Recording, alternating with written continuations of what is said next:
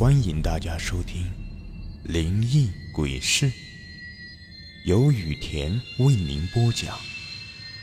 最后提醒大家一句：小心身后。身后。这个故事的名字叫做《十三楼的诡异笑声》。十二月，冬季最冷的时节。北风呼呼的吹，摇曳的枝桠仿佛是魔鬼的魔爪，不禁让晚自习放学的小姚冷不丁的打了一个寒战。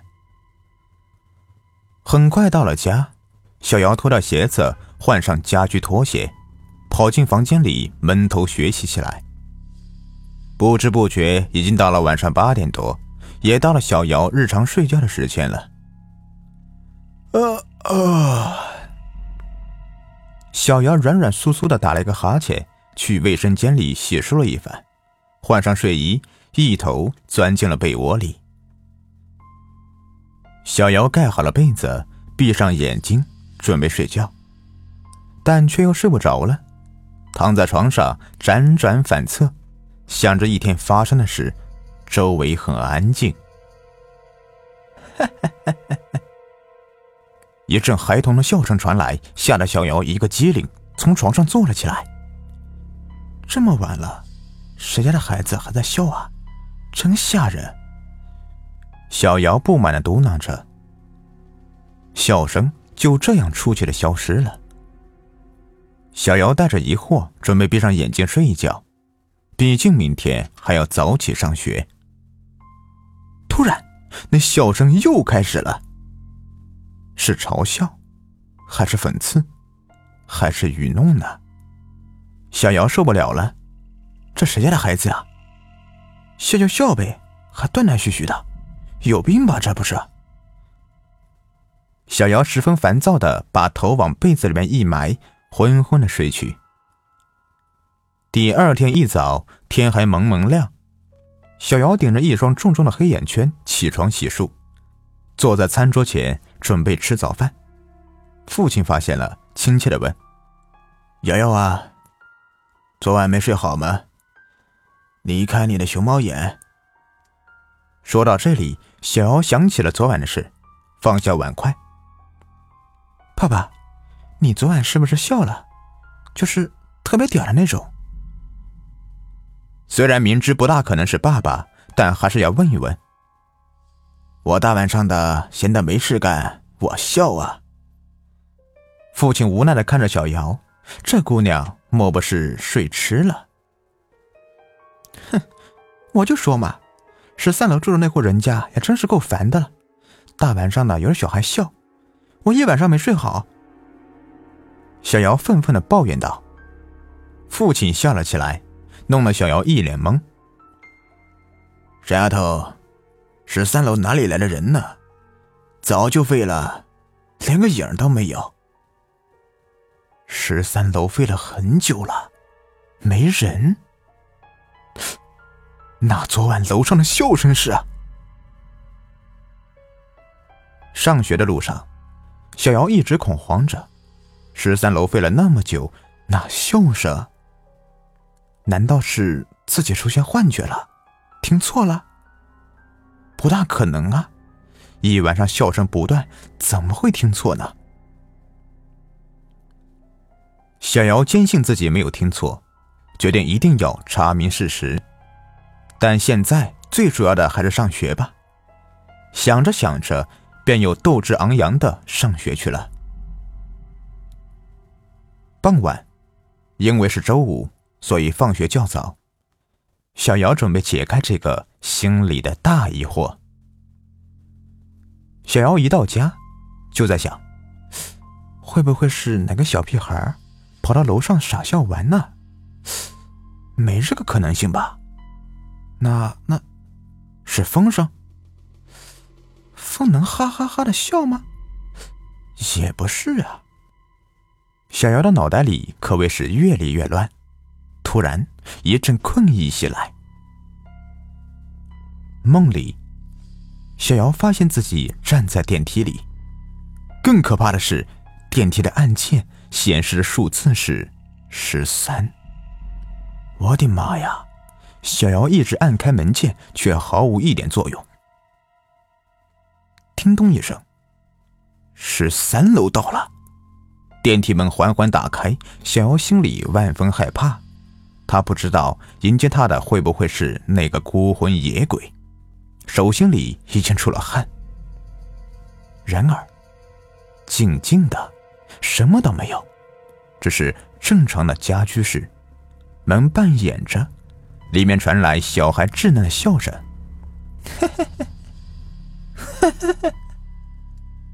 可是，在小瑶听起来是越来越诡异，因为这个笑声和昨晚的笑声一模一样。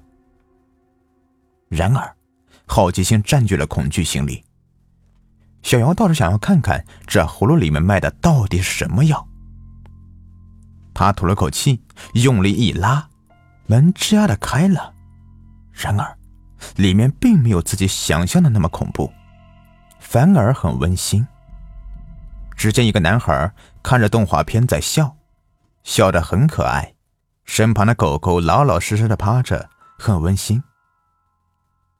看到这里，小瑶不自觉的扬起嘴角，可是下一幕。天花板上的水晶灯突然掉了下来，小瑶惊恐的瞪大了双眼，嘣的一声，扎在了小男孩的身上。紧接着出现一个男人，将奄奄一息的男孩埋在了地板砖下，用水泥严严实实的砌好，仿佛一切都是他早就计算好的。就在这个时候，男人突然将目光转向小瑶。啊！小瑶惊醒，迅速看向周围，什么都没有，还是在自己的家。原来是个梦，可是这个梦也太真实了吧，真实到好像真的发生过一样。小瑶觉得肚子一阵饥饿，便出门买些吃的。路上，突然间飘下来一张纸，盖在了小瑶脸上。小瑶吓了一跳，一把将纸从脸上拽下来。寻人启事：乐乐，七岁，二零一四年三月十三号晚上丢失。若见到此人，务必拨打幺三三。重金酬谢。另外还附了一张照片。天哪，这不是我梦里那个男孩吗？莫非是鬼魂托梦给我？我的天哪！小姚立马跑到了附近的警察局，说起了三年前那个叫乐乐的男孩。一问才知道，这个案子一直没结。叔叔，我可能知道乐乐在哪里。警察一阵惊喜，立马让小姚带着警察往他所在的小区去。警察紧跟着小姚来到了三号楼，往十三楼去。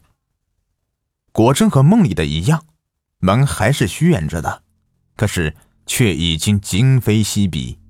警察推门而入，却发现屋子里面除了一些多年积攒的灰尘外，摆放的异常整齐，好像什么都没发生过。小姚下意识的朝天花板望去，果真有一个灯吊，可是灯却不翼而飞。他在屋子里面四处闲逛，突然。目光转移到沙发角落处的一个水晶球上，这是水晶灯上的。不仅仅如此，沙发下面的一块地板也明显有撬开虫粘过的痕迹。警察叔叔，快来快来，乐乐在这里！小姚激动的大叫，警察也随之而来，看向那块略有不同的地板砖上。你说。乐乐在这地板砖下，一个警察有些不可思议。如果真在这地板砖下，那不早就死了吗？小姚不假思索的点头：“对呀，对呀，就是在这下面，一定在的。”撬！领头的警察喊了一声，便有两个身强力壮的警察拿着东西将地板砖三下两下的撬开了。果真。一具不大不小的干尸逐渐出现，警察面面相觑，天哪！三年的案子终于破了。事后，再也没有传来孩子的笑声。歹徒也通过小姚的帮助下，终究被捕。当警察问起小姚为什么知道时，他只是淡淡的笑笑，什么也不说。